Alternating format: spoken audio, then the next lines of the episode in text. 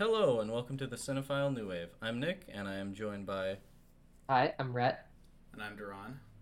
and today we are going to be talking about uh, James Gunn's The Suicide Squad. Uh, but first, uh, we're going to cover a little bit of news as we haven't done that in a while.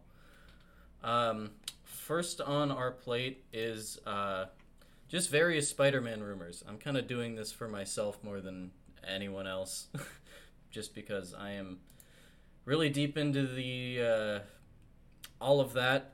Um, and I, I guess we'll start off by addressing the uh, the big rumor, which is uh, the return of Tobey Maguire and Andrew Garfield.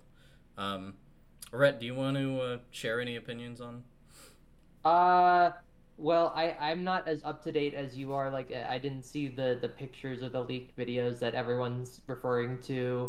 Uh, you know, I just I I'm aware of the rumors floating around the internet. I saw the the new trailer where they revealed that Doc Ock is in the movie, and they basically revealed that Willem Dafoe will be reprising his role as the Green Goblin in some sort of capacity.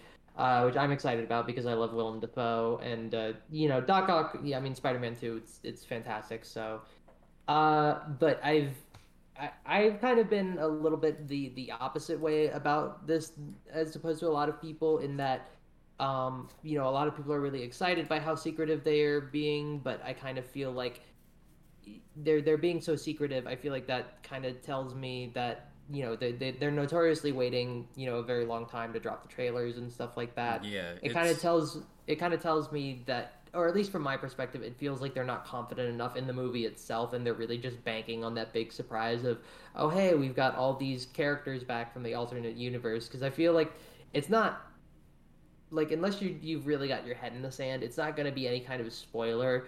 It- you know spider verse was already a success. I feel like you can just say hey we've got an alternate universe kind of dealio going on with old actors you know. Well not old actors obviously but you know people from previous iterations of spider-man returning for a sort of you know jimmy timmy power hour kind of thing. Yeah.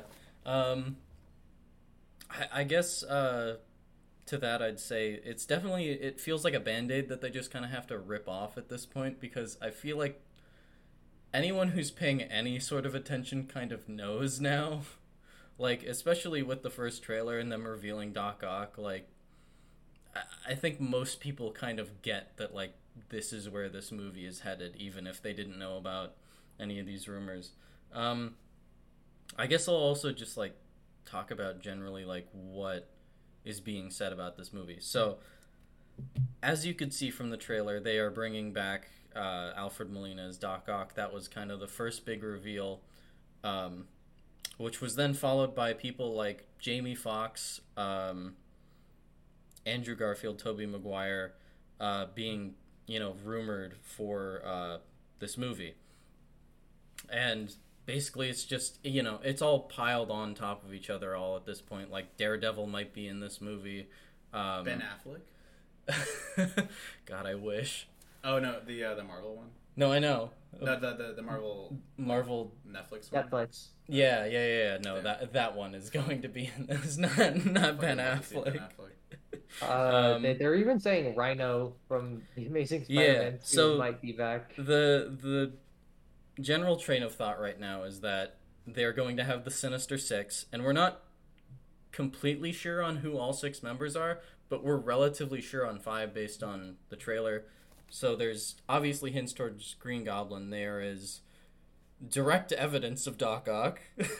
um, i don't think he's going to be in it there is uh, Electro, who you know you can kind of see like lightning being uh, cast around Peter at some point in the trailer. Um, Sandman, who there's a lot of like sand with that electricity, so we're assuming that's that's what's happening there.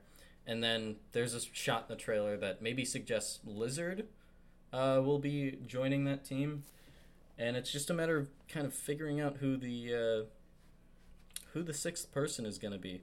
Might Big be Wheel. Venom. Who knows?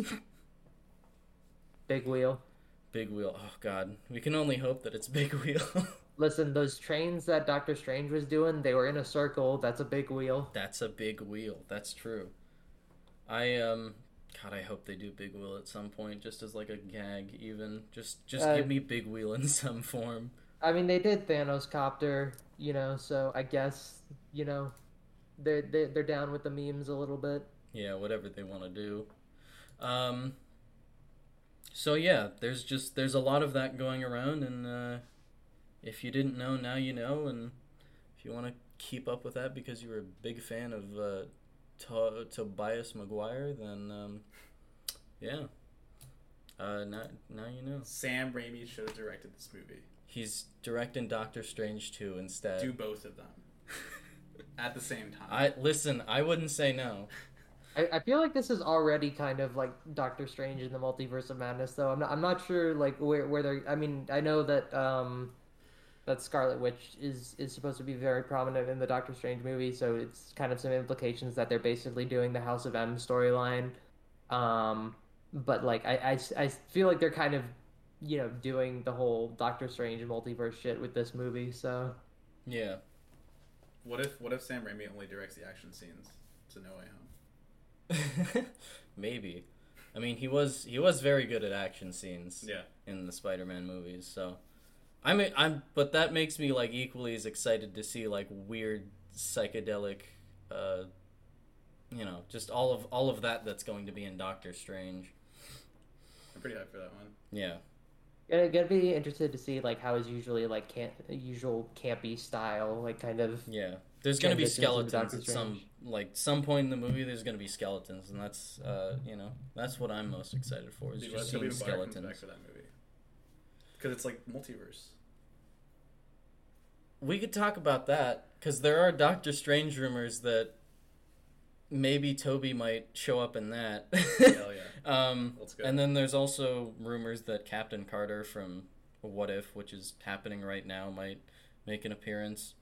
Oh, I don't know. God, I think- I'm not I think, I'm not keeping up with what if at all. The the buff I one. refuse. yeah, Oh yeah, I saw Buff that episode. Peggy, yeah. but Slim Steve Rogers. Like there were there were out there there was a lot of out there rumors like uh Charles Xavier showing up and um who's the other big one? Oh yeah there were rumors of Nicolas Cage Ghost Rider showing Dude, up Dude, oh my god, we need to bring back Nicolas Cage Ghost Rider. Who who knows how much of this is real but the the only thing I want is Deadpool Spider Man, and honestly, like it looks like we could get that at this point. So hey, if they do that, you know, Marvel will win some brownie points with me. yeah How's Marvel like not done anything with Deadpool yet? um They were working on Deadpool they three. It's, they it's definitely fast tracked him over everybody else because I Hmm. it I think Ryan Reynolds said it should shoot next year Oh, okay. So like they are they are trying to get it done. It's It's just be like R. trying to fit it in with everything else. Yeah. Uh, they said it would remain R, Okay. which is that's cool. Yeah. That's good. Hopefully Blade can do the same. Yeah, it, it's still surprising me like how um like how how tame they they are um like in some ways how they're like I don't know like uh, I, I watched Shang Chi recently and when Awkwafina said vagina I was like that's something they can say in a Marvel movie Marvel movies be like sexual reproduction organs don't exist. yeah no I mean I don't I They don't are- feel like they they've are ever said like penis I've- or, I've or heard dick that- before Criticism before that Marvel movies are sexless, and I I think I agree. I think I understand what they mean by that. Although I don't think it's like on the Marvel thing. I think it's just like most. Yeah, a lot of like PG thirteen blockbusters are just kind of like that. Yeah. I mean, yeah, and you know, I mean, certainly I didn't think it was a bad thing. It just like took me aback for a second, and I'm like, oh, huh, I don't think I've heard him mention a sex organ in a Marvel movie. I think it's because like um like sex has become um there's been a lot more like eyes on sex lately, um especially like in the wake of like the Me Too movement. So like a lot of big studios don't really know like what to do with it, so they just result in kind of like pushing it over to the side and and and like and, and so because like they're kind of like afraid of I guess like stirring up a storm. I'm not I'm not saying like oh my god they're gonna get canceled. I'm, I'm not I'm not like trying to like say that because it's like stupid but I do think like they're like afraid of. Well, uh, we we've seen that like big studios are like afraid of like tripping over any kind of problematic lines, like even in like the most um like neutered sense. I think so, and I think sex is like a big thing, especially like in American culture. Yeah, and I also wonder, like, in terms of like, you know, how movies are faring with foreign censorship boards, like, you know, how much Yeah. that plays into it. I have no idea what the standards are in, in other countries, but that that could be an Yeah. aspect. But No, yeah, I certainly yeah. think it's more based on like the the idea of like, oh, we don't want to accidentally say something that like doesn't sit well with people. I was um I was talking to a guy who does um like localization for uh, like a big studio, and he was telling me how like um for when when they release movies in like the Middle East, especially like on like Middle Eastern airlines and stuff, they have to like cut out like so much stuff. So like it, it makes sense that like and, and uh, like um, Middle Eastern countries, of course, like a lot more conservative when it comes to sex and things like that. Um, he actually told me a funny story was he told me that like some guy was like holding like a mojito or something like that, hmm and they had to, they had to like change the line, they had to like dub it and say like, "Oh, do you want some juice?" or something like that. Oh my but it's like it's like very clearly an alcoholic beverage. Oh my god. So stuff, Yeah. stuff stuff like that. I mean, just makes it a lot like cheaper, of course, to localize. I actually I, I was in a, a layover in um, Dubai one time, and uh, like we just had like nothing to do with the amount of time we had, so we just went and we, it was like Wonder Woman just came out, so we're like, yeah, I guess we'll just go see Wonder Woman. We're in this like mall, there's a movie theater here, and they had to censor the word Godslayer, and I'm like, oh yeah, we're in a foreign country with, with different censorship laws. That's pretty funny. You can't say God Slayer. You can also say Allah Slayer. Oh. yeah, you. Well, it was in English. Oh, really? was, really? yeah, I Oh, mean, it that's was- so weird. Okay. It, it I was guess it was makes like sense yeah, yeah. it was like subtitled uh, in uh, Ar- Arabic. Odd. All right. Well. Um. But yeah. Spider-Man, Marvel, all that.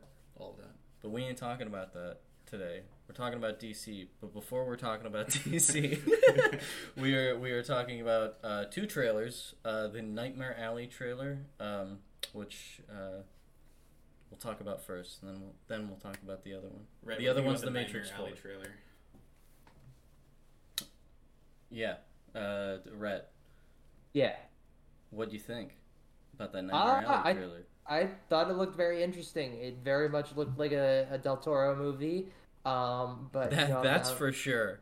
I'm I'm I'm down with that. It looks it, hopefully like a significant step up from The Shape of Water. Not that The Shape of Water was bad, but certainly like not Del Toro's best.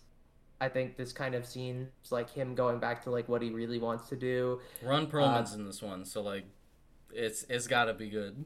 Yeah, uh, well, Willem Dafoe really though. Willem Dafoe. This is just his year. It Um, is. I mean, No Way Home and this movie are going to be out at the same time. Dafoe's going to be the king of the box office. Yeah. Oh god. And yeah, I mean his This narration was really cool. box Like- office.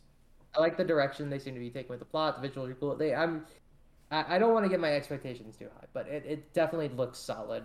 Not Yeah. unlike the other trailer, in my opinion. Reminds me of uh reminded me of Freaks from the Mm. trailer, which you know makes sense. Yeah, because it's about like um, performance, that kind of world.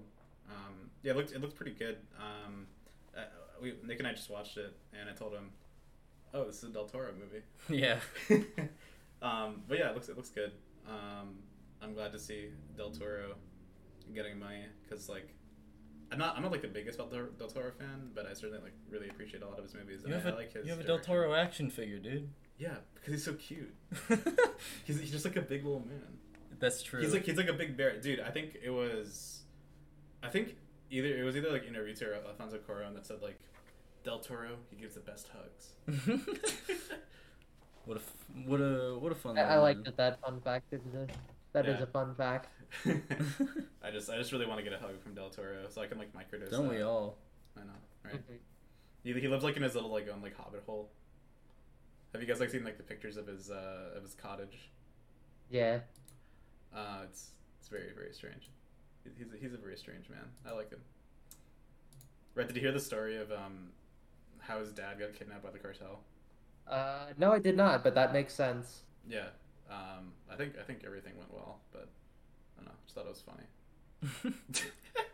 it's insane. It's insane that it happened. Yeah. Although, I mean, that's not the worst of plans as as you know, cartel plans go. Kidnap a Yeah. famous director's dad. Yeah. Was he was he famous at the time or was he Uh, I don't think it was like his like peak of his success, but he was like definitely famous enough. Huh. I don't remember when I was, but yeah.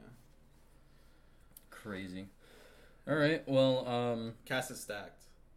that's true. It's Yeah. Toni Collette, Bradley Cooper, Rooney Mara. Who? I think. Rooney Mara, yeah. Yeah, Rooney Uh, Ron Mara's in this. Perlman. I think.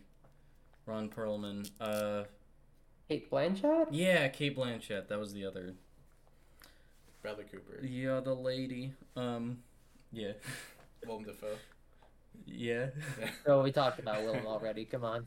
Willem. Like the Yeah. cast is stacked, but that's he's the cream of the crop right there. Yeah. Yeah, no, this is um I'm Year. definitely excited to see this one, which and I'm surprised it's still coming out this year cuz like they were really quiet about this movie until like a few days ago when they were like, "Yeah, we're going to talk about this now." And you know that like when they're quiet about a Del Toro movie, like ninety nine percent of the time it's like just scrapped. yeah. No, that, Yeah. that it was a concern that I was like mm, cuz no one no one had like I looked it up. No one had given like production dates like in I think I had checked like f- September 1st. Okay. No one, no one had said anything about this movie. That's really funny. Yeah, no, it, it's so funny like looking at Del Toro's non-realized projects, and it's like longer. Everything. It's like longer than like his actual career, like way, Yeah. way, way longer. uh, just, just give the man the money and let him make movies. Yeah. Although, I think that most of it just because like he doesn't, he like gets bored and like, leaves. I, I'm pretty sure because like he was supposed to do um, the Harry Potter movie that Cuarón did, directed. Yeah, Which one was that? Is it Azkaban? yeah, Yeah, Prisoner Azkaban. Azkaban. Yeah. Uh, he was supposed to direct The Hobbit too. Oh yeah. Um, Yeah, and it was only two parts when he was gonna do it. I think Wow, that would have been like actually good. I think. probably. Yeah. Probably. Um, yeah, no, Probably this- move on to the next one. Yeah, no, this uh, just excited as, as hell for this one. Um, then the other trailer we wanted to talk about was uh, The Matrix Resurrections. I really can't believe that they went with that subtitle. That has to be self-aware, like for sure. That, that's definitely like it a- must be. an inside 'cause, like, It's so good. Yeah, I don't I don't have a problem with the title. I feel like the title fits. What I do have a problem with is like YouTube shoving the trailer down my throat and having to listen to Neil Patrick Harris saying you seem particularly triggered today or you know, and I'm just like, "Oh my god." he is in therapy, to be fair. Yeah, but like it feel I don't know, triggered has just kind of become such a meme word and I know it's like an actual legitimate word and part of this movie might be trying to sort of reclaim some of the stuff that, you know, online trolls have kind of made into a meme like red pill and, you know, uh perhaps triggered. I, I can't help but Bill feel like the way they were Morpheus, Morpheus. presenting uh, Neil Patrick Harris's character there though, he seems like some sort of antagonistic figure, so yeah, I don't know. I- he has blue glasses. The blue pill's the bad one, bro. bro. I hope we get some like really good like Trumpian 2016 Oh politics in god, I this hope movie. so. I hope so. and, and like Gen Z humor. I hope I hope it's low key cringe. I, I, I feel I feel like it's setting up like a big like sort of anti cancel culture thing, and that's like the, the red pill or whatever. I don't know. I feel like the whole like because I feel like it's still gonna go back to eventually like the you know the blue pill sort of like oh yeah taking taking the medicine to like keep people compliant or whatever, and like you know saying you know oh we don't call people crazy or you know triggered or stuff like that i don't know maybe maybe that's the complete opposite direction they're going i, I feel like it's going to be completely misguided regardless of what direction they go I heard weird rumors that this movie is going to be like really meta. Like th- they mention bullet time in the dialogue at some point, kind of thing, and it's. I think there's a scene in the trailer where they're watching The Matrix One on like a on a screen. really someone that's like hilarious someone jumps through the screen. I think it's torn. I remember that. Anyway, it's definitely in the trailer. What if they just like make The Matrix 4 like a movie about people watching The Matrix 1? So you can just like watch The Matrix 1 again. This is just a an adaptation of Infinite Jest. Yeah. No, it's actually It- it- it's actually a remake of Goodbye Dragon Inn. Instead of Dragon Inn, they're showing The Matrix. Oh my god. Um. Anyway, I I like the additions to the cast. I like Jonathan Groff, Neil Patrick Harris, Jessica Henwick. Um, I don't know. I, I like uh, The Morpheus guy's pretty cool. yeah uh, something Abdul Mateen the second. I think. Okay, racist. I'm kidding. I don't remember his name. I, I don't want to say it wrong. That's Yeah. part of why I don't want to attempt to say it at all. Um, uh, Uh, but uh, It- the Morpheus like thing is weird. Yeah, though. yeah, Abdul Mateen the second. I, I looked Yeah. it up on IMDb. I, I'm probably still pronouncing it wrong, but that, that is how it is, is spelled roughly. So I'm surrounded by white people. I, I know I'm cringe. we yeah. What can we say? It's All okay. this white guilt we live with. I forgive you. All right. Anyway, um, Speaking uh, of white gr- guilt, Christopher Nolan. Oh man, yeah, Christopher Nolan. Dude, this is this is a big W for the Nolan. Where is For Big I need. I need to I need to get the list again because there's I, there- I, I, I pulled it up. I pulled it up. okay. So, Christopher Nolan's next film is about um, Joshua Jo- Joshua Oppenheimer. Sorry, Robert Oppenheimer. Joshua Oppenheimer is the director of um, The Act of Killing.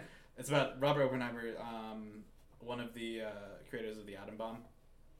And so he left um, Warner Brothers after like 20 years to uh, to to do a deal with um, um, It ended up at Universal, Universal. but I think like a lot of studios were trying to get it, Right, right. and his his demands. Would you? yeah, I got it.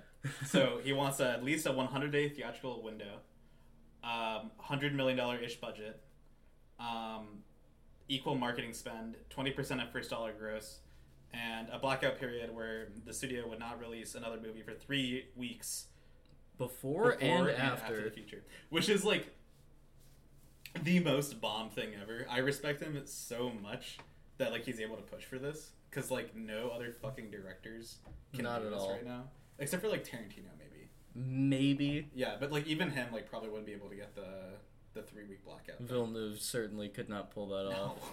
Oh not in the slightest. Dude, Villeneuve's not, Not, gonna not make after, him. Villeneuve's not not after gonna how make another little movie after money Dune. Blade Runner made. yeah, Dune is gonna be Oh. Villeneuve's last movie. it might be. God, I hope not. Um, but yeah, um, I have like zero interest in this movie whatsoever, because like it the I scene, had no interest in Dunkirk. yeah, but like at least at least like Dunkirk takes like the Nolan isms and does something with them because it's like his whole thing with like time. I don't know. Eh. Yeah. Dude, dude, you don't. You gotta. You gotta analyze. you gotta watch it fourteen hundred times before you get it, bro. Exactly. You- Um, bro, bro is so fucking good. I can't actually contribute any sort of insight on this movie. I'd just say it's so fucking good. but like, yeah, I don't. I don't know what he's gonna do with this movie because like this is like so out of left field for like his stuff. It seems like if he's. I mean, he might not be doing a traditional biopic, but if he's doing a traditional biopic, like I, I don't know what the hell he's gonna do with that. Um, He saw First Man and was like, "I want to do a science biopic." dude, what if he just remakes the scene from Watchmen, the birth of Doctor Manhattan? Because that's all about like time and memory and stuff, dude. And like the atom bomb. and like the and the atom bomb. Whoa, dude! What and, if he and what Zack What if- Snyder already made this movie, dude. Yeah. what what if, what if he what if he remakes the the scene from Twin Peaks season three with the atom bomb? Oh. bro? Oh, true. Yeah. God, on. imagining fucking a Nolan directed Twin Peaks. Don't say these things to me. That'd be that'd be. great, Listen, dude. I I'm I'm that. required to just to get the cringe value. Nolan TV show. I love it. Um, but anyway, I'm. Isn't I- that basically just Westworld? Uh, what? A Nolan, A Nolan TV, TV, show. show. Yeah, but it's it's the It's his brother. it's the good Nolan question mark. There is no good Nolans. yeah, I guess There are no there's good there's no good Nolan anymore. I saw. Um, so that's that, that's co-directed by Jonathan Nolan's wife, or co-created by Jonathan Nolan's wife, Lisa Joy, who just did a movie called Reminiscence that came out. Um, I saw- Oh, that one. I saw that in theaters. Um, not, Cringe. not not a not a great not a great motion picture, I shall say. I, I saw a headline on Reddit that was like, uh, "Reminiscence's two million dollar box office or something like that shows the the struggles of films trying to target an older audience." And I'm like, "What the Just- fuck did you just, just- try to say to me?" It just looks terrible. I think was that that was a PG thirteen movie, right? I- yeah. What the hell? That's like not an older audience at all. It just it just like a um like this is why Blade Runner should have never been made. All right, it's because like okay, it made these movies. it made these movies right, like Blade Runner, amazing movie, the original. But then, look at the consequences of its creation. Ridley Scott, look what it, what- look what you've done. Now every movie just wants to be like a stupid fucking like sci-fi noir movie, like bruh. I'd I'd say the consequences of, of the Alien franchise are, are, are worse. That is that is true. Yeah, fair enough. Hopefully that TV show can bring it back, but uh, And We'll Neill see. Blomkamp's Alien Five. it's not happening. It's not happening. It's not happening, Reddit. I'm sorry. Did you see I'm that? sorry. Neill Neill Blomkamp like quote tweeted um, Denis Villeneuve. It was like how disrespectful or something. No, and he called him like what a fucking asshole because uh, Denis Villeneuve said like Marvel movies are boring or something. Faced. Dude, it's so funny whenever like um like every single fucking director in this We have like everyone is asked about their Yeah. opinion on Marvel movies now, like, and I hate it. What do you think they're gonna say? I mean, it's like, well, it's because like it gives them, it gets them clicks, you know. It's yeah, like, wow. Let Well, me it gets let, it, let me ask it this eighty-year-old director what he thinks about fucking superhero movies. and whatever. it, it gets some clicks, but it's also like it, it it'll like yeah, it'll get people talking. Essentially, like oh yeah, this director is either open to doing a Marvel movie or not open to doing a Marvel movie. Godard's still Speaking alive, of which, right? I think that can segue Yeah. us into Suicide Squad, made by the director that Martin Scorsese does not know. uh, yeah. Um, yeah. So uh, I shall. I, I don't know how to address this. Duran needs to leave right now, so um, it's just gonna be me and Rhett doing this. But um, yes, sir. it was good to have you on. Thank you, thank you. Nice seeing you, and good luck with your uh, your Suicide Squad mess. Thank you. Farewell, my sweet boy. Goodbye. Alrighty. Just wait for him to close the door. Alright, cool. Um, so the reason we're doing Suicide Squad today, I'm sorry, the Suicide Squad today, is uh the We need to get that weak ass Paul Schrader shit out of here. It's real cinema time, boys. basically um um yeah uh it, it came out on digital today that's why this this was our excuse to uh to watch it again i didn't watch it again but i watched I didn't it watch it again. we we just meant to talk about this at release, and then we just didn't for some i did reason. watch it several times on hbo max after after uh you know it came out though so Yeah. um yeah i don't even know where to begin i guess Well, we should start the summary. Yeah, all right. do Summary's a good idea. Um, so, uh, the Suicide Squad is uh, basically a soft reboot of 2016 Suicide Squad, which is about a bunch of criminals uh, forming a basically throwaway underground black ops uh, team that can just go and do like random missions for the government. Um, based on the uh, uh, amazing John Ostrander comics of the same name. Uh, but uh, yeah, so this is basically a different product from that Suicide Squad, even though it features some of the same characters.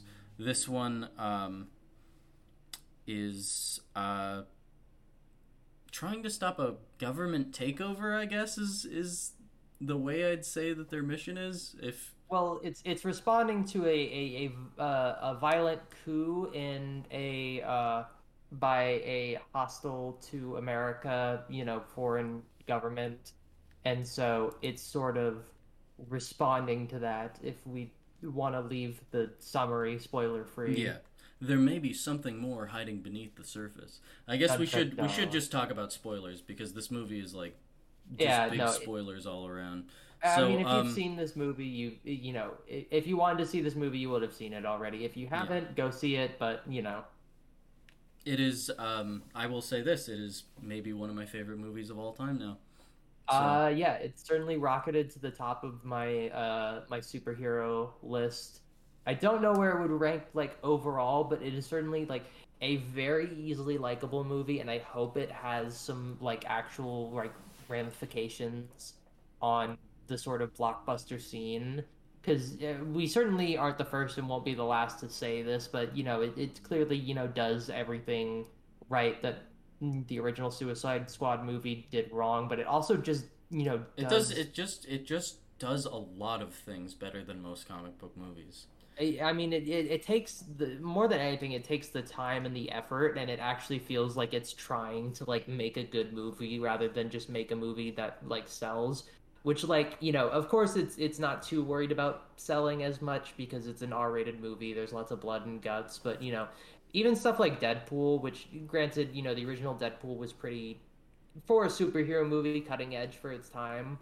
Uh, but now it's kind of like, okay, well, what do we do? And still, Deadpool was like yeah, it was like offensive air quotes. You know, it was it was crass, but it was not like it didn't really feel like it was doing anything that edgy beyond just kind of being bloody and like making some penis jokes. Yeah, it's um this I mean I was willing to show this movie to my mother, which was a fun experience to watch it with her cuz she doesn't really do well with gore, but she'll just sit through things sometimes. Like we watched Game of Thrones together. but um it's this movie uses its R rating for sure. um I, So I I- guess I- I guess we'll just keep talking about that since we're on that. Um Yeah. uh, so w- I just I love that they finally used gore in a Suicide Squad movie because no one almost almost no one died in the last movie aside from I don't what was his name Slipknot he had ropes or Uh, something yes, Slipknot. Uh, he could climb anything. he could climb anything Uh, yeah, no, I mean, certainly the gore here was was very well used. Um, you know, you, you, like you, you get what you're you're coming for there in that regard, but I feel like honestly the like the gore is, was was very like expected. It was well done. Like you know when they were like, okay, we're gonna do something gory, like they do it well. But I think in terms of like when people saw that James Gunn was doing a, a Suicide Squad movie, they were like, okay, at least he's probably gonna do the gore right. But I, I feel like honestly, the stuff other than the gore was the stuff that was really surprising about the movie. yeah it's um well even even the intro like literally the the Warner Brothers studio presents uh comes from a trail of blood left from an exploded head. It forms into the words Warner Brothers Pictures presents. And it's like it uses gore stylistically, it uses gore uh, it just it does it right. Like I, I don't even know how else to put it. Like it just it does its job. Which Well, is like- a lot more than most superhero movies end up doing nowadays. Well, it's but also if you want to kind of going into like how they, I, I think they handle each scene really well, and we can definitely talk about this more at length. But even if we're like talking about the specific like gore, like the the way they handle gore kind of changes from scene to scene. You know, it in in like the opening sequence that was you know the opening sequence is all about showing that characters can actually die here, and these people are actually disposable. They're not like movie protagonists that are meant to be like, oh yeah, nothing, you know, they, these guys are invincible even though they're called the Suicide Squad. Um, Yeah. You know, and it's very much like heads blowing up, kind of like that, you know, um, very graphic sort of gore, not so much like CGI, more like a lot of like blood spats and you know fake bones and stuff like that. Whereas like there's a scene later where Harley like just brutally murders or no not brutally that that mischaracterizes it she shoots this guy and he's like crawling around on the floor like dying in his own blood but that one's like not so much like oh we're gonna like blow him up it's like you're you're kind of coldly slowly watching him bleed out on the ground and there's a lot of blood and even it's then not, it's like semi-comedic.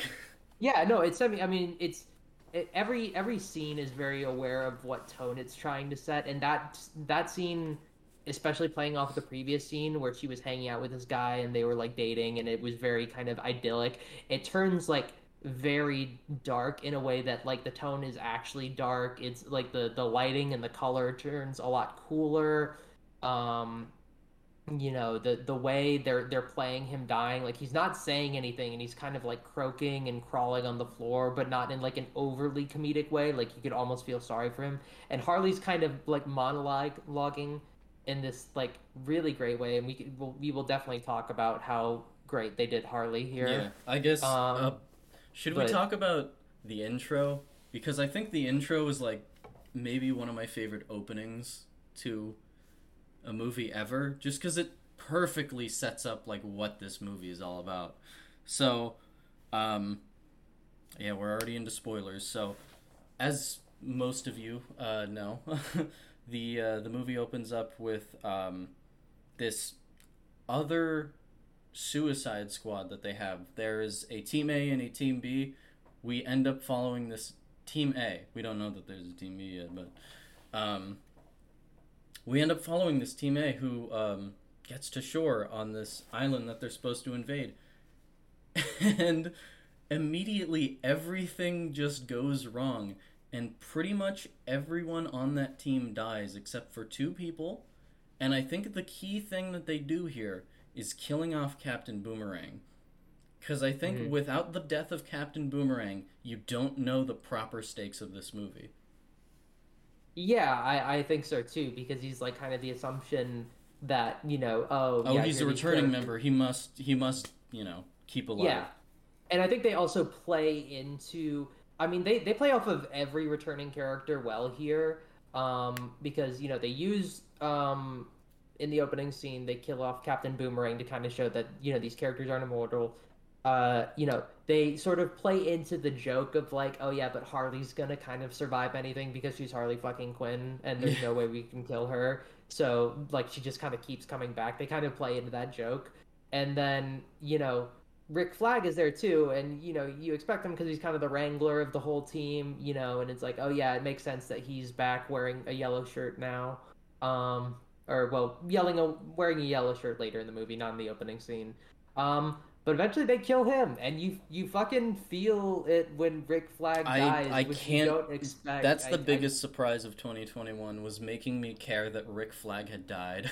Rick fucking her sword traps the souls of its victims flag. Like he actually becomes like the emotional like one of the emotional cores of this movie. Then we'll, we'll you know the characters are all really well defined here, and we'll get to that when we talk about the main cast. Um, yeah. and the movie is also just impeccably casted as well. Um, Yeah, I mean, even yeah. even this opening where most of these characters die, like James Gunn just pulled strings and like one of them's Pete Davidson, one of them's uh, Nathan Fillion, all very specific one of them. Michael Rooker. yeah, all very specific fandoms. Um, but it's it's just brilliant because, especially a name like Pete Davidson in one of these movies, I think uh like, I um. I talked to a friend about it, and they were like, "I didn't even know Pete Davidson was to be in this movie." And then five minutes later, they texted me, "Pete Davidson's dead." um, That's that's good. And like even for these small characters, they let them have an intro and like whether it's just to set up the expectation that maybe they'll survive, like they have sort of an extended intro of um uh of Savant, Michael Rooker's character. Um you know, and so you kind of think like, oh, he's probably going to be like one of the focal characters of this movie as they sort of introduce the Suicide Squad concept and who is in this uh this A this team A. yeah, Um, and then you get a scene of them like just kind of interacting in a in a way that is legitimately funny on a plane. They talk about this weird weasel thing, asking if it's a dog. Weasel is also the best character of the movie. He's Um, killed twenty-seven children, but that, that's besides the point. I, I that that was also another thing. Like even the joke, I don't think that joke specifically was in the trailer, but it just made me think like the jokes that were in the trailer still landed well with this movie because it just it just flows so well. The rhythm Yeah. of this movie is just so good. the uh, the editing is definitely something I want to uh, talk about further. But I, the best thing I think about this intro, besides like you know killing Captain Boomerang, was like how it then introduces Team Two. Is then it all these people are dead. It then cuts to the second team, and you're like, oh yeah, these are the people that I've actually seen in the trailers for this film. Yeah. and you're like, oh, I get it now. Oh, I get it. No, yeah, and then so after that, you start to get into the backstory. They kind of they they go back in time a little bit, and they they do it, and they they set up all the characters that you know you're actually going to be following for most of the movie. Um, you know, the the main character being, of course, Idris Elba's uh, Bloodsport, um, who you know, I know of nothing about him, even as a comics fan. I know nothing Yeah. about any of these people. well, they they very intentionally picked sort of very minor DC villains or very intentionally goofy DC villains like King Shark and Polka Dot Man. Everybody's heard of Polka Dot Man. No one knows what he's about. Yeah. Um and and kind of that that like starts the whole joke here is that this move the whole joke of this movie is just that it's not the first Suicide Squad and it's way better and cooler than it has any sort of right to be. And like it shows that right off the bat with that it lets its actors act and it lets scenes like play out with room to breathe and that's shown like immediately with Idris Elba's performance where like they they they are very self-aware of like how he's kind of like he's literally just the same thing as Deadshot. You know, he's a, a former military guy who's turned criminal now, Yeah. and he has a he's a deadbeat dad whose daughter is disappointed in them. But instead of like kind of playing the very typical like you know oh I wish I could do better by my daughter and regretfully I'm a villain, you know yada yada yada kind of thing. You know, you get this scene where he and his daughter are in jail together and they're just shouting fuck you at each other and like actually just like letting them act.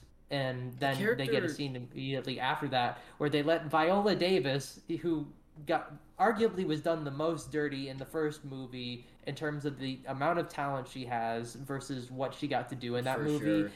and they let her and Idris Elba just play off each other so well. She just Comparing the two performances is just like absolutely dumbfounding because it's just like the, James Gunn just let her be Viola Davis and it shows because And she is let- terrifying. Yeah, and he let the character like be evil too. Like it, it- especially like when you kind of the the movie surprisingly actually feels like it has something to say too. Um, not necessarily the most original kind of thing talking about the American government, but something you know that feels very fresh for a superhero movie to kind of be critical about how nefarious an, an organization like this sponsored by the US government would actually be and you know they let Viola Davis be this very villainous character Yeah, yeah. I, like she because was she kind of an at the at the, the end movie, of the but- day, she is the real villain of this movie. yeah and She that's the thing at- you know, she's the ending. We'll talk about the ending, but she was ultimately okay with letting a, an entire island nation die. Yeah. Um Yeah, and I mean to some extent, you know, so were the, the villains at least for a second. Or I mean our our heroes who are villains, you know. Um but yeah, and that I think that scene obviously I love the intro, but I think that scene, the the the, the fuck you scene and the um the scene where Idris Elba and Viola Davis are just staring each other down. That that's what The really Pandora- sold me. The, th- that like neck. yeah that's what like really sold me on like this movie is like something something more than just like a well done like you know gore kill fest like that there that, that there's something else going on here so then you meet the the actual rest of the team and uh Yeah, and the characterization of everyone, like, I, for the brief moment that he is in this film, I think Jai Courtney does a better Captain Boomerang than he did in all of Suicide Squad One. oh yeah It just the accent is just more on point. I can't describe how. He's just more Australian.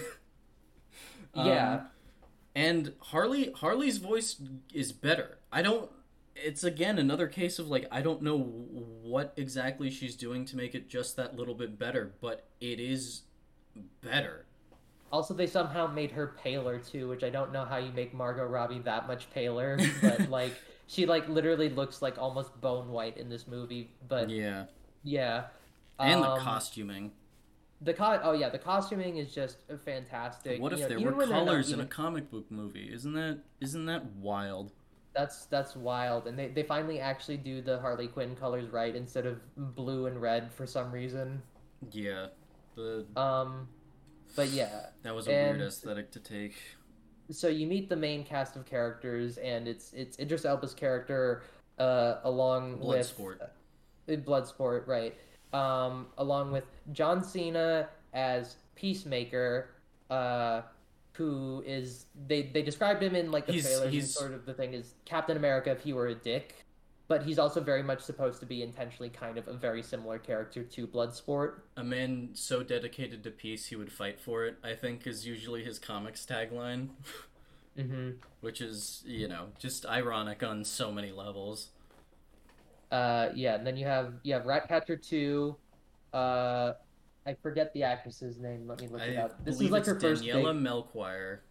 Yeah, this is her first big uh, English language role, and she absolutely kills it. Um, apparently, she got picked for the role off of a, a chemistry test with a rat, um, which is just perfect for this movie. Rat uh, chemistry test. You, uh, Suicide Squad. Hang on, I just want to make sure I'm getting all these actors' names right. Uh, who's the guy Sylvester who plays Stallone is King Shark. Um, uh, who are you gonna ask about? the movie? Uh, oh, we we forgot to say Joel Kinnaman is Rick Flag. Oh, also, yeah. but yeah. Uh, I was looking for Peter um, is the Thinker, who's a, a villain later on. Uh, he is um, he's I was he's looking great. for the I guy plays uh Polka Dot Man. I'm Oh, uh, David Dastmalchian, I think is how you say his last name. Mm-hmm. Yeah, and then are we missing anyone from from the main cast? No, because it's kind of those those. It's the five of them plus Rick and Harley. yeah. Um, So King Shark, Bloodsport, Peacemaker, Ratcatcher two, uh, King Shark. Did I already say King Shark? I may. have. you already said King Shark, but that's fine because he's the most important character in the movie and actually best boy. Polka Dot Man, Rick Flag, and Harley Quinn are kind of end up being your main cast. And so all of these characters, like, they have this.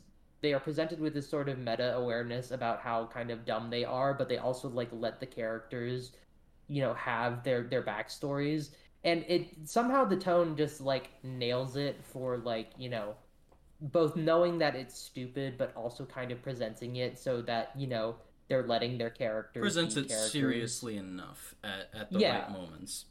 I, I kind of called it, you know, in in a weird way, sort of like a like a, a weird new kind of like neo stoner movie in a way where it's like I feel like I feel like old like really old stoner movies were just like, hey, this is weird, goofy shit, and then here's you know, then sort of after that you get sort of stoner movies that are like uh um like fucking Harold and Kumar go to White Castle where it's like weird goofy shit that knows it's weird goofy shit and is like hey here's some weird goofy shit uh and then this is kind of weird goofy shit presented like it's art and same thing kind of with uh Bill and Ted 3 where it's Kind like y- y- kind I, of I think I'd agree with that. To some, Uh, to some. Yeah to some degree. It's not presented like it's high art or anything like it has something beautiful to say but it certainly like it, it respects the craft that like goes into it where it's like yeah you It's still like- have to set up these movie. characters. Yeah it's a movie. It's we not haven't like had one of those in a bit. it's not just a joke. It, it is a big joke and it is it is through and through a comedy movie um and it is all these elements of being sort of in conversation with the previous suicide squad while also just kind of being its own movie like like again i said the whole joke is that like this you know this movie is really just the whole joke is that it's way cooler than it has any right to be Yeah. Um. I I want to talk about the editing because I think the editing is it's it's this weird thing where I think this is what makes it among the most comic book movie you've ever seen is like the way it is edited I I it's like a comic. Comics are I the famous like comparison is that um you know, movies and editing are an art form based on time, whereas comics are one based on space. But the way the camera moves and where it then edits to and cuts to, and especially with all of the title cards, it feels like a comic. It enhances that feeling in, in a way that I don't think any other movie has managed to do. Yeah, and I I think certainly like yeah, just the way that they frame a lot of the shots. I wasn't necessarily like too impressed by by a lot of the the camera movement per se. Um there are some notable exceptions to that, you know, like some very good camera movement in some of the scenes, but yeah, it's a lot of the framing, a lot of the coloring and lighting that just really makes this movie such a, such a joy to look at. Like there there's even just a scene where like it totally like doesn't make sense the way they presented it where it's like oh yeah they they they pulled up in like a bus in front of like the main like compound that they're trying to invade and it's like raining and they walk out in the rain and they're kind of presented in like this like sort of glorious white light where it, it it looks really cool to look at and it's a great sort of image for like the characters going into like sort of the actual finale of the movie. Um but like you know obviously none of the rest of the scene looks like that. It's just kind of raining and it's gray but it's like it, it, it was such a great intro to that. And there are a lot of kind of moments where it's like that where you have these really good cinematic images that Yeah. are not necessarily like you know heightened by any sort of sense of camera movement but just like yeah they have that very comic booky look to that Yeah. Speaking of, um, so I I bought the movie because I loved it. Um, and there are deleted scenes, and I looked through the deleted scenes before we watched this, and there is actually a scene where they address a rain cloud coming in right before that scene happens, and for some reason they cut it out of the final film. Eh, I don't think they needed it. I think it could just start raining, and like we kind of just take it as like, yeah, the movie is, is just being the movie. Being dramatic. Um, yeah, But it's it's Uh, funny like how much deleted material sets up like minor things so that nothing seems wasted. yeah, no, and uh, I think that's that's a very uh prominent part of the movie as well. Is it feels like you know no opportunity for a joke is really wasted, and like also something we pointed out like when we watched it, and I don't think we brought it up here, but it's not a very dialogue heavy movie for how funny it is. I mean, obviously the action is a very important part of the movie, but like all the dialogue that happens either feels like necessary for the plot or very much earned in the context of like you know how it's being used. Yeah, well I mean like some of the action is just really funny. Like the idea Yeah. of this kill off between Bloodsport and Peacemaker. Yeah, or like them and especially what it what that that turns out to be when they've when they've found out they've killed this group of resistance fighters because they thought they captured Rick Flag. Yeah, and then also how that literally sets up the later confrontation between like the actual confrontation between uh Bloodsport and Peacemaker that kind of decides the fate of the movie. Yeah. Um, it, even stuff like uh, I mean, this was more obviously set up, but they they have a character um called Javelin uh earlier in the movie, played by uh, Flula Flula Borg. uh, and he, you know, is dying because, of course, he did. Uh, and he hands Harley his javelin and is like, "You, you should use this to." And he dies before he can say it. And then Harley's all like, "What, what am I supposed to use it for?" Hey, um, and you know, even that sort of, you know, gets its sort of climactic ending. Every character has an arc. Like it's, it is a little bit weird to feel like the, you know, they that in a lot of ways they are just kind of doing like the basic things that you ought to do for a movie but because they do it so well like and so thoroughly Yeah. like letting each of their primary characters have an arc you know uh Just Shark like so many friends. movies just don't allow that. That's that's Yeah. why. so many like it, it feels even like outside of the comic book movies like some you know movies have like a, a lot of characters but the side characters kind of feel like they're just there in support of you know the the main character even in like kind of ensemble pieces sometimes they don't properly let those characters happen but like literally every major character has an arc rick flag has an arc of like oh he's you know kind of this crumb you know this shady soldier but he ends up dying for for the right cause. You know ratcatcher Rat, ratcatcher doesn't change too much but she kind of steps up to the plate and saves the day you know. Uh bloodsport is this very jaded assassin who you know comes up to save the day. You know uh King Shark wants to make friends. He makes friends, uh, and that's just cute and wholesome, and I love that. You know, Peacemaker kind of becomes more the villain, which you kind of expect him to, but you know, it makes sense in context of his character. Uh, Plus, we Harley need to set up a TV show. which is already finished wrapping apparently, and I'm excited to see that It's whenever coming it out comes in out. like four months, I think. John Cena clearly loves this character. He went to all of the press dressed as Peacemaker. This man is dedicated. He is just so happy to be playing this character and you know, Margot Robbie is also clearly very happy to be playing Harley. She's clearly owned this role, and I think this is where we need to talk about how well they did Harley in this movie. Yeah, yeah. Um, I this is far and away the best version of Harley we have gotten in any of the DC films. Yeah, one of our Um, friends told us that like this Harley was supposed to be better than the other ones, and I was like, well, how would they do that? I felt like people really liked, you know, Birds of Prey Harley. She was pretty well received. You know, I I enjoyed that movie, and then we just saw the movie and we're like, oh yeah, that's how they do that by letting her be actually insane. Yeah, this is this is the first time where it's like there are a bunch of actions taken by Harley that are not irrash or are not rational, and it just like ah, it's it's just so good. Like they they they made her have like too much like authority in Birds of Prey. She was too aware of her own actions. Whereas well, she was just in she's- Birds of Prey. She was really just kind of an eccentric ki- uh, killer with you know a, a a weird sort of Jersey accent, whereas like here she is actually unhinged. yeah, yeah, it's It, like they really just let Margot Robbie have like her own little movie that just kind of happened to intersect with it. Yeah.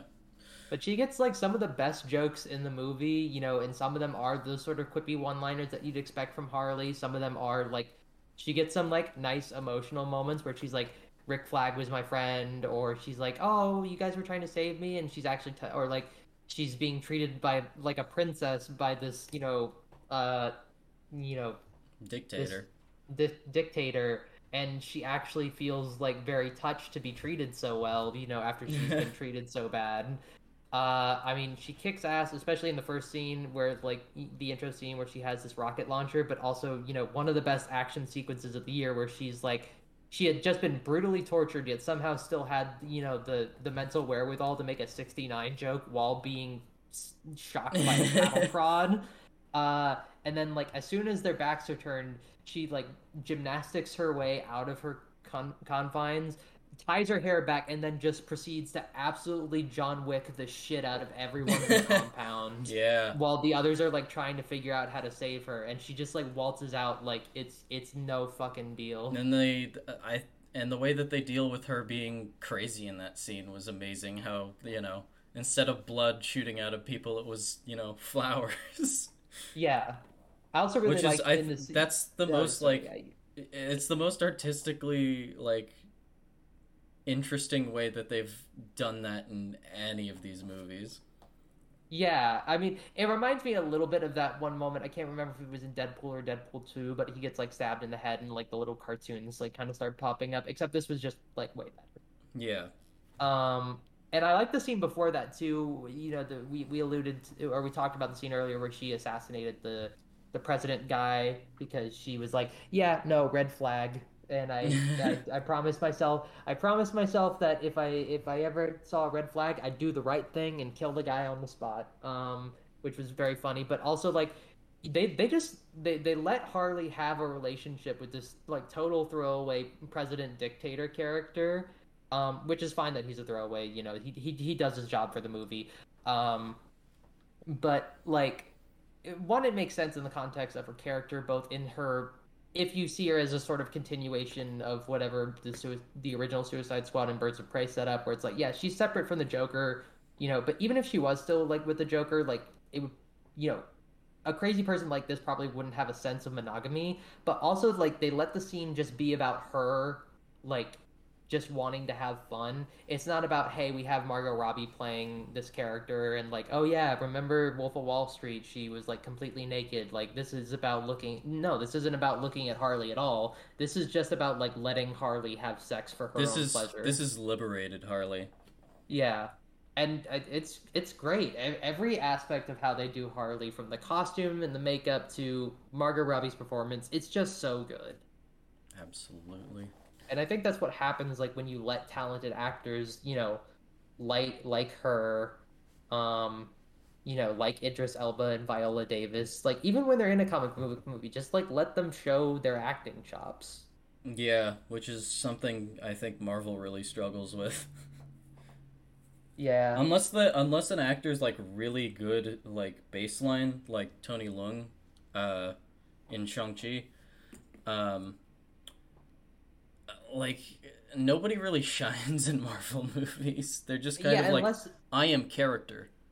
unless they like really fit the character and kind of own it like Robert Downey Jr. did. But Yeah. even then it's not it's not like he's really acting, he's just kind of being Tony Stark.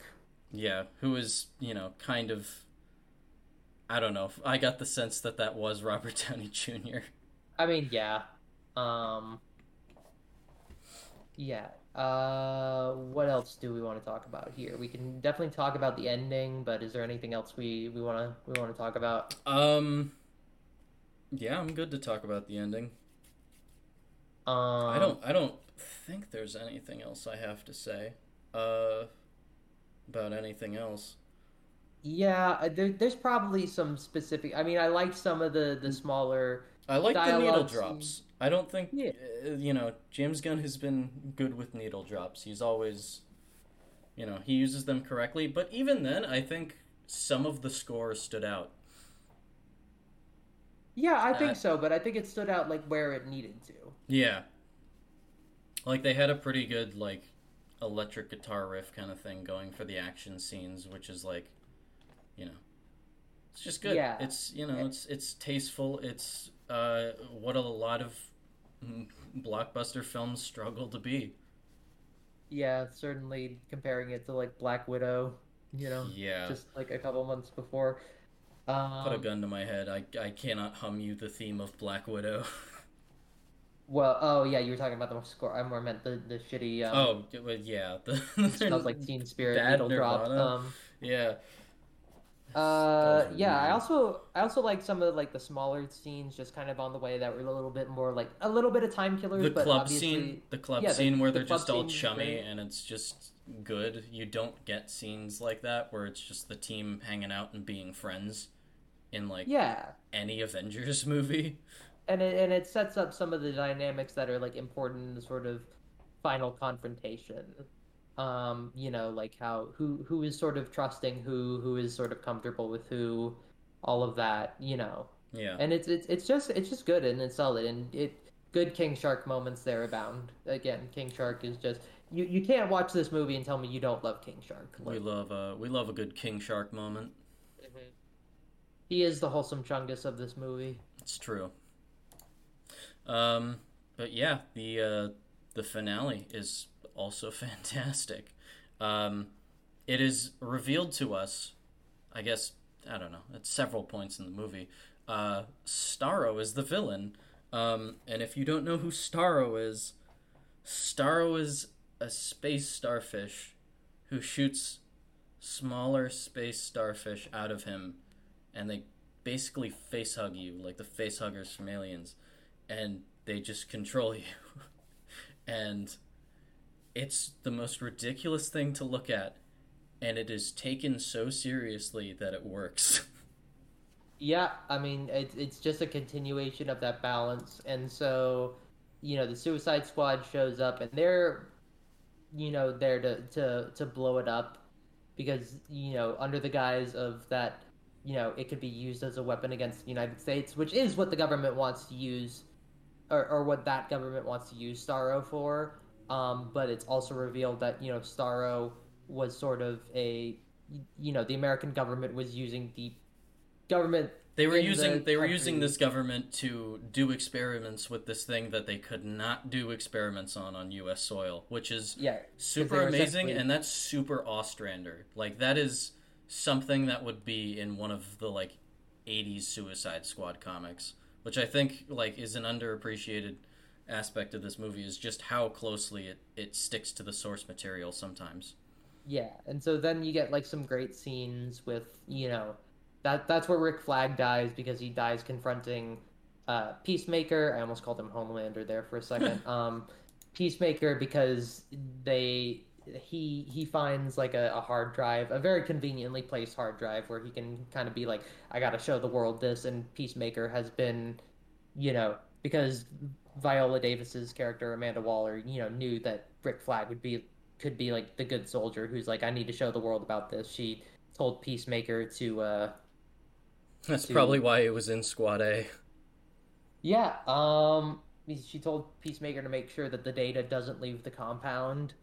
Uh, and you you get some really interesting stuff with John Cena there because you know you can, It, you know, I mean, there's the great line of uh, Rick Flag being like Peacemaker, what a fucking joke, because there's there's so many like wonderful little contradictions in what's going on in this absolute psychopath's head. Yeah, Um, like he clearly doesn't want to, you know, he idolizes Rick Flag to a certain extent because you know he's such a, a patriot, um, so to speak. But he's still like, I gotta kill you because you know he's he's everything you know wrong with the the sense of patriotism that justifies you know this kind of behavior. behavior, which is it's it's really cool to see. Yeah, It's so this this movie is like very surprisingly uh it it we we kind of addressed it before but like just the fact that they're saying this thing like what they're saying in a major blockbuster comic book movie is like super surprising cuz at the end when Starro dies he says like a very poignant line which is um I was happier floating in space staring at the stars which is it's a comment on interventionism, which is like, yeah. oh my god. I, I the and the way I said it too. I mean, they literally have one guy in like the offices at the the CIA or whatever, like saying we've got a fucking kaiju on our hands. But Yeah. they let the kaiju have its Evangelion moment where it's like, oh, actually, fuck you for killing me. I, I'm an intelligent being with my own sort of feelings and philosophy about existence. yeah, it's um, And the I just I love it. It just Yeah. And the finale itself is super well paced too, because you literally have them like split off into two groups, which obviously it's like the Scooby Doo thing, you know, where it's like, oh, something bad's gonna happen because they split up, and you know, it's the finale, so things are gonna go wrong. Um, but like, you know, where a lot, and this is one of the things I I also noticed as to you know how I said earlier that they let the scenes breathe, but like literally, I think if you gave that setup to like almost any other scriptwriter, like working or like director working or even an editor like working in comic book blockbuster movies they would have been like constantly intercutting between the two sort of groups and so you'd be fo- but they they let the scenes breathe. They they get to the point where like peacemaker is like staring down ratcatcher 2 you know about to kill her and then they just jump back eight minutes so you can show you what's been going on with the other group in the past eight minutes until uh Bloodsport literally falls back into what was going on in the movie before that. Yeah. And it lets it lets the jokes, it lets the action, it lets the characters all have this room to breathe that it just wouldn't have had if they had been jumping back and forth between all of those plot yeah, lines. it's it's one of those. Uh, that's kind of one of the best examples I'd say of this kind of comic book editing that I'm talking about, where it's not afraid to just jump to a title card saying, you know, 15 minutes earlier, and then we just see a whole like thing play out, and then get back to real time. I feel like that's a very like something that would happen in a comic book. Like it would just on the next page, it would just be in the corner 15 minutes earlier, and it's just something completely different happening. Yeah, I'd be interested to see. I mean, certainly in its presentation, I, I feel like th- probably people have done that something similar before. Probably, you know, but- that seems like a very. I doubt it's actually been in a Wes Anderson movie, but kind of like a Wes Anderson thing to do, like 15 minutes before or something like that. You know, Yeah. some sort of very small increments of time. But you know, I I would see, like like I said earlier, I would love to see a lot of blockbuster films kind of kind of learn from this movie. I, I think Hasib probably said it best when he's like, "I want Kevin Feige to just see this and be like, fuck, we gotta we gotta do better. oh, We uh, we gotta step up our game. yeah, we gotta Because step like up our even the game. Guardians movies don't feel like this, and they're also James Gunn products.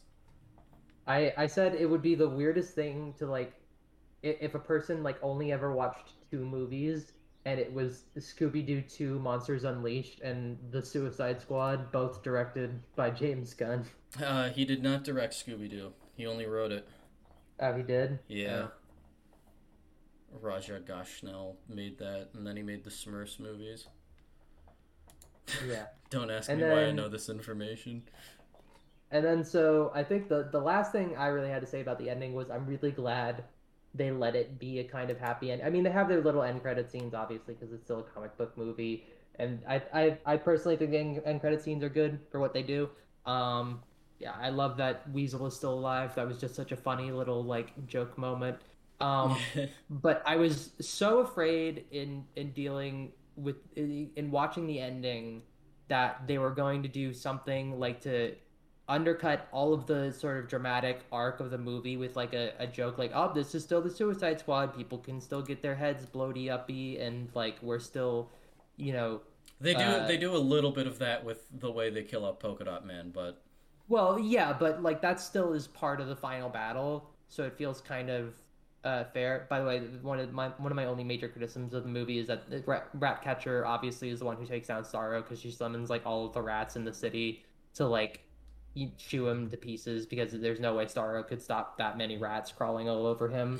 but it's like she could have done that sooner. Like It's true. it- Polka Dot Man did not have to die. She, you know, the, the rats could have been summoned sooner. Unless they maybe they should have was- like explained that like yeah, it, it took the rats longer to like assemble in mass. But like yeah.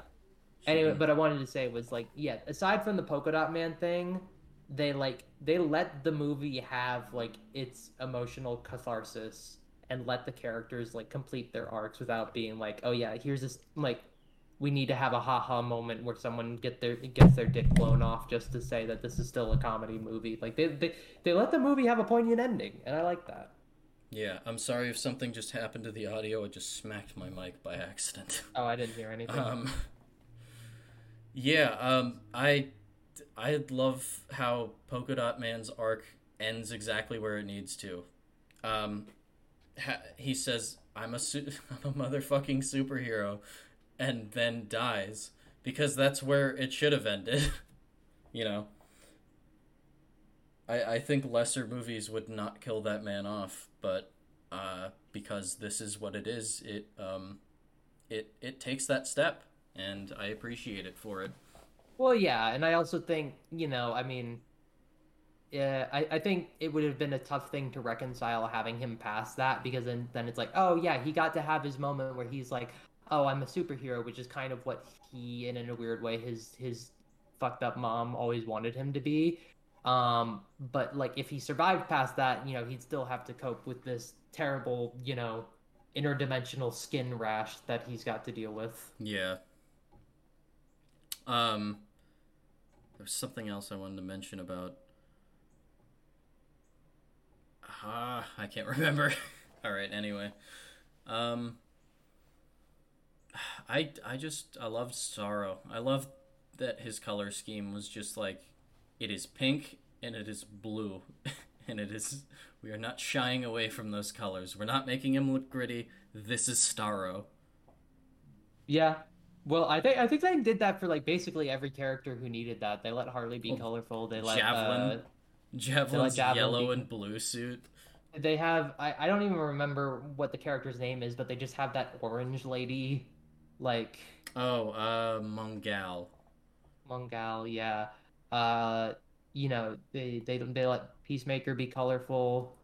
Um Bloodsport is like dark and edgy in his design, but like that's kind of the point. I think he came Yeah, from like the the reboot universe where like things looked edgy anyway in the comics, so I think that that probably contributes.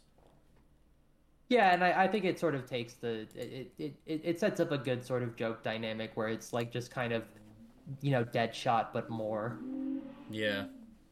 Um Oh, the one thing I've I've heard kind of criticized about this movie that I've thought about for a little bit is the fact that um why would they turn back and be heroes uh when when they go and fight Starro and to that I would say to you think about the guilt they must feel from killing all those rebels.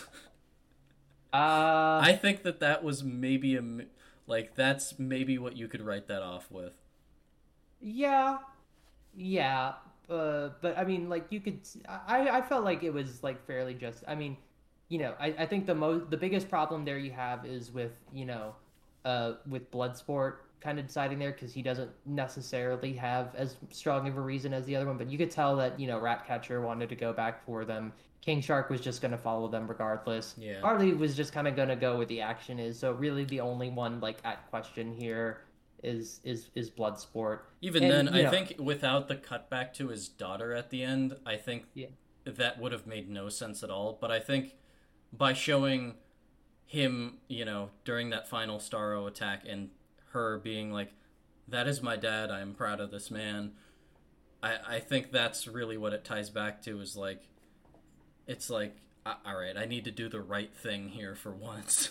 Well, it's also he was a he was a soldier, you know, who worked with Rick Flag, and Rick Flag recommended him. He just kind of ended up in like you know Bad they situation. they didn't yeah they don't really detail like what it is, but yeah, you get that he's supposed to be the you know the sympathetic character who you know there but for the grace of God go I you know kind of deal where it's like he's a good man at heart, but you know he's just kind of a little jaded from his experiences and he's kind of forced into, into the villain role. The same thing a little bit with with Ratcatcher. You know, it's like she's not really that much of a villain. She got arrested because you know the rats were she used to rob a bank were qualified as weapons, so she got charged with armed robbery. Yeah. Um, but like Shout out to Taika King, Waititi as Ratcatcher One. Yeah, Taika Waititi, the heroin addict. oh, that's an Um, insane thing to put in a superhero movie. Something about heroin addiction. Yeah, um, I mean, there's just a lot of insane stuff. The oh yeah, fucking, I I totally forgot the rat character development. The fact that you know there is a there's one rat who is like always by Ratcatcher's side. I can't remember what his name is. Bastion, right? Or Sebastian? Sebastian? Sebastian, yeah. Yeah, and he's like trying to make friends with uh with Bloodsport who has a fear of rats, which is tied to his past, but like it's kind of funny that they just let them have these characters and Sebastian's really cute and he sort of gets his little moments and it, it's just those nice little touches. Hell, the movie really ends on out- Sebastian. yeah, it ends on Sebastian, you know, sleeping on Bloodsport's knee and like Bloodsport like working up the courage to like pet him even though he's like deathly afraid of rats Yeah. and it just it just shows like how I, I think that's a good sort of like signal of like how how thorough everything about this movie was and it's weird to think that It's full a lot circle. of the all, all of like it's Yeah. just really good circular storytelling. and it's it's it's really interesting to think about how like probably almost the only reason this movie exists is because James Gunn got like pseudo canceled for like five seconds and fired from Disney. So he's like, "Fuck you! I'm gonna go over to DC now, and I'm gonna make their worst movie their best movie." yeah. Oh man, I just this movie is a miracle. It, it, it really is. I don't know what to say other than that. Yeah, that's yeah. Ugh. Like you're you're you're not gonna walk away with like your your outlook on life changed or something like that. But this is this is the most I have enjoyed a, a theatrical experience in a good long while, and especially after COVID.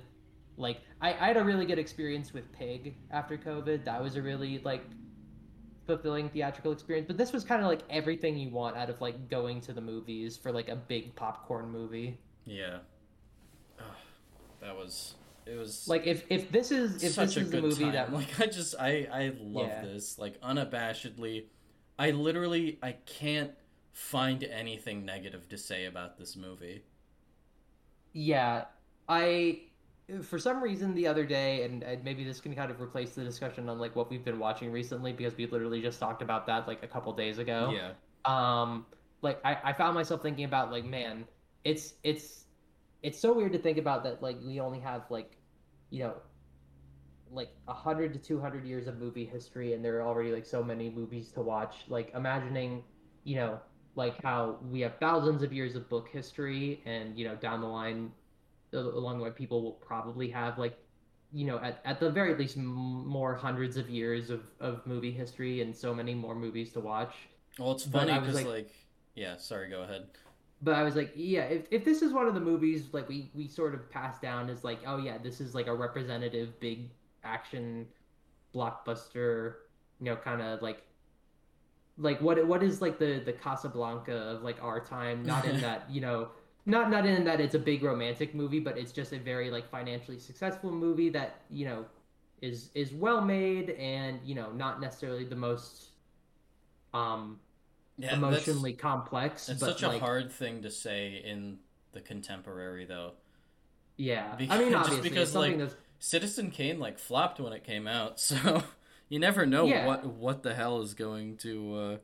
Well. Citizen Kane's a little different in that, like, it, it was, uh, you know, it that that was kind of you know revived as like a, an art house classic, um, whereas you know Casablanca was always a you know a, a very successful Yeah, movie. people always people have always liked Casablanca. Yeah, no, that that that movie was not like at all.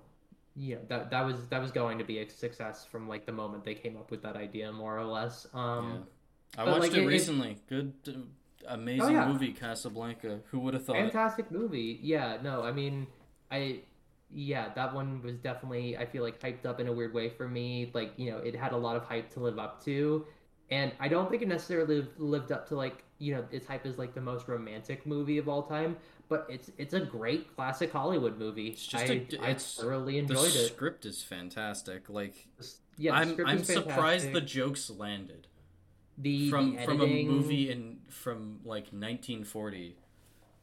great you know object based continuity editing there just like yeah no and and the the score is really good too uh, Yeah. but yeah sorry that was a little bit of a tangent Yeah, no. The- i mean this whole this whole discussion i guess is weird in that you know we're talking about we've gone on a tangent about casablanca now when we were talking about you know the, Suicide, Suicide Squad. but you know, it also feels like the Suicide Squad is just already so weird in and of itself. But I, I think the point I was trying to make there is like, if this is one of those movies that kind of gets like handed down as like a sort of blockbuster classic, I would be totally okay with that. Yeah, this is. um I just yeah, I love it. What can I say? It's like every everything is chef's kiss. Yeah, I can't I can't wait to see what what.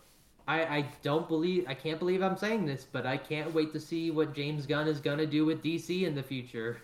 Yeah, I mean he's like, th- that's the thing about this movie. Like, it's like, it's just better than most Marvel and DC films. It's just they don't make movies like this for whatever reason, even though these are the ones that they should be making. Yeah, and uh, it's so weird to think also because I I mean, it's it, it there have been a lot of you know uh, reports you know or interviews about you know how attached James Gunn is to the Guardians and you know how he he feels very sort of like these are my babies kind of thing you know where he's very much taken a close personal ownership of of those characters. And you know that's evidenced by the fact that basically anytime they use the guardians even in not the guardians movies they bring him in to write the guardians because Yeah. he's the only one who really knows how to do that. And he seems like just as passionate if not more passionate about these projects he's working on with uh with dc and he seems to be enjoying himself which honestly directors enjoying themselves like usually that's a good sign Yeah. Yeah, I I'm interested to see how Peacemaker goes. yeah i will be uh, i will be interested to see what they have to say there i doubt the editing will be you know the same kind of deal but you know Yeah. it's uh, john cena's dedication to the character alone will, will have me watch it because you know the, you're you're uh, just seeing him act like that is just going to be fun Yeah. Um here, how about this since uh since it seems like we're we're going to wrap up instead of what we have watched, how about we do uh what we're maybe excited for? Uh, yeah, that sounds good. I am gonna go see Prisoners of the Ghostland this Sunday. Hell Very yeah. excited for that one. We've already sort of discussed how uh, we're excited about uh, Night uh, Nightmare Alley. Um, and I'm excited for my continuing uh, going through Kurosawa's filmography. I don't know if there's anything else I'm particularly like. There are definitely movies I'm going to see, but I don't know if there's anything I'm I'm like really looking forward other than Dune, of course. But I've been looking forward to Dune, Yeah. you know, ever since they announced it. They were working on that. I don't know. What do you? What about you, Nick? How, Um, what are you excited for? I'm trying-. I'm trying to wrap up The Sopranos so that I am ready for Many Saints of Newark on October 1st. Uh, Maybe do- maybe do the that. Weirdest double feature with Venom because it comes out the same day. I'm kind of excited about. Venom too. Even though like I admit that the first movie is stupid, but I liked it anyway. um but yeah, I'm excited about those two. Um Titane looks cool and hopefully, you know, that is as good as all the people at like Cannes were saying. Um also excited about The Last Duel. Ridley Scott, the the movie with like it's the two knights battling over the woman and I don't know. It just it just looks like classic Ridley Scott period I- I drama it stuff was- and it just looks I looks amazing.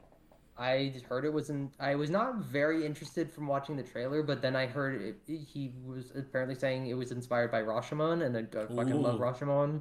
Ooh. So, um, if if if that is at all going in the direction that I think that would kind of indicate the movie is going, then um, yeah, I will I will certainly give that a watch, and I'll also give a watch to to House of Gucci.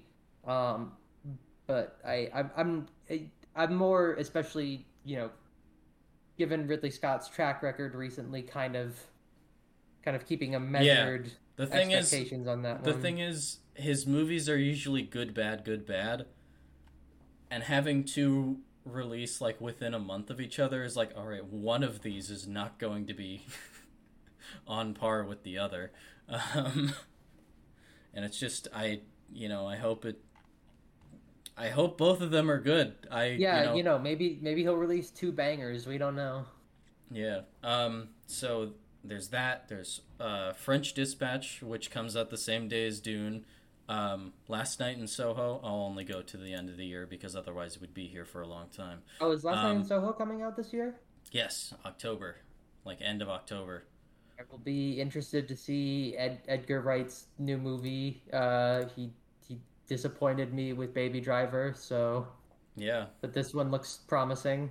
Yeah. It looks it looks weird, and that's it looks very uh, kind of outside of his box. I mean, I know he's done like weird horror stuff, but he hasn't done like a thriller like this. I don't think. Um, yeah, I mean, if he listen, if he at all brings his his his skill with editing, or well, not his skill obviously, because I don't think he's editing the movie, but just like his kind of direction that then leads into whoever edits his movies, you know. Yeah. Um I'm reluctantly excited for Eternals. It I I got a lot of feelings on it. um Spencer uh looks like it might be good. The the director's kind of an uh an out there dude. Oh no, this isn't the this isn't the one I was I was thinking of. It's another Kristen Stewart movie though. Um anyway. Um there's that. There is Ghostbusters supposedly still coming out this year. I'm I'm a sucker for 80s stuff, so I will be seeing that. Um, and then let's see what we got in December. We got West Side Story. I'm not excited for that movie. I'm not, not, excited gonna lie for to that you. one at all. Uh, uh, and then The Matrix, Kingsman. Um, yeah, those those both come out in December. Uh, so Those are both those are- movies that are that are coming out. yeah, I hope The Uh, Kingsman is good. It's been delayed like 400 times, so I worry about it. But hopefully, I I don't know. I was I was very whelmed. I, I, yeah, I was very whelmed by all the trailers I've seen of that one, and like after Kingsman 2, I was just like, no. Yeah, that's that's the biggest Kingsman thing coming was- off of Kingsman 2. It's just Yeah, Kingsman 2 was bad. It was- even it was, the Kingsman fans in my life are just like, no, Kingsman 2 was kind of stinky. it, it was it was it was very stinky. It was very stinky. Also, I don't know what it was with like movies that like around that time period and uh, fucking Country Roads, fucking John Denver's. yeah, like four movies came out that year that were like country roads. Am I right, fellas? And then uh fucking Fallout 76 like right after. Yeah. Oh man. All right. Um. So yeah, movies are coming out. Uh, dis- despite uh, all that is happening in the world. So, um, Crazy. as they keep coming out, we will uh, keep talking about them. Um, yeah. Uh, we, we plugged in the last episode, but I suppose we could plug again. Um, you can always visit my blog where I uh, try and write little reviews and uh, opinion pieces about things happening in the movie industry. That is uh, nick.nimkoff.com. And uh, Rhett, uh, I know you have a review job if you would like to uh, Yeah. once just- more. Uh, yeah, I try to only plug when when relevant, but I, I have reviews at my uh, college's uh, student newspaper, the Emory Wheel. Um, feel free to go check out any of my reviews or also the any of the other reviews. We have a wonderful arts and entertainment section with a lot of really talented writers. Um, and uh, a lot of you know fellow just really, people who are really into movies. You know, a lot of fellow you know really dear Lynch fans. You know, so. Um, it's it's a great place, a lot of great authors, a lot of great you know sort of opinions, whether you agree with them or not. Um, and uh, yeah, Wonderful. Um, well, thank you all for uh, listening to this episode of the CNW. It's uh, been a pleasure as always. Um, until next time.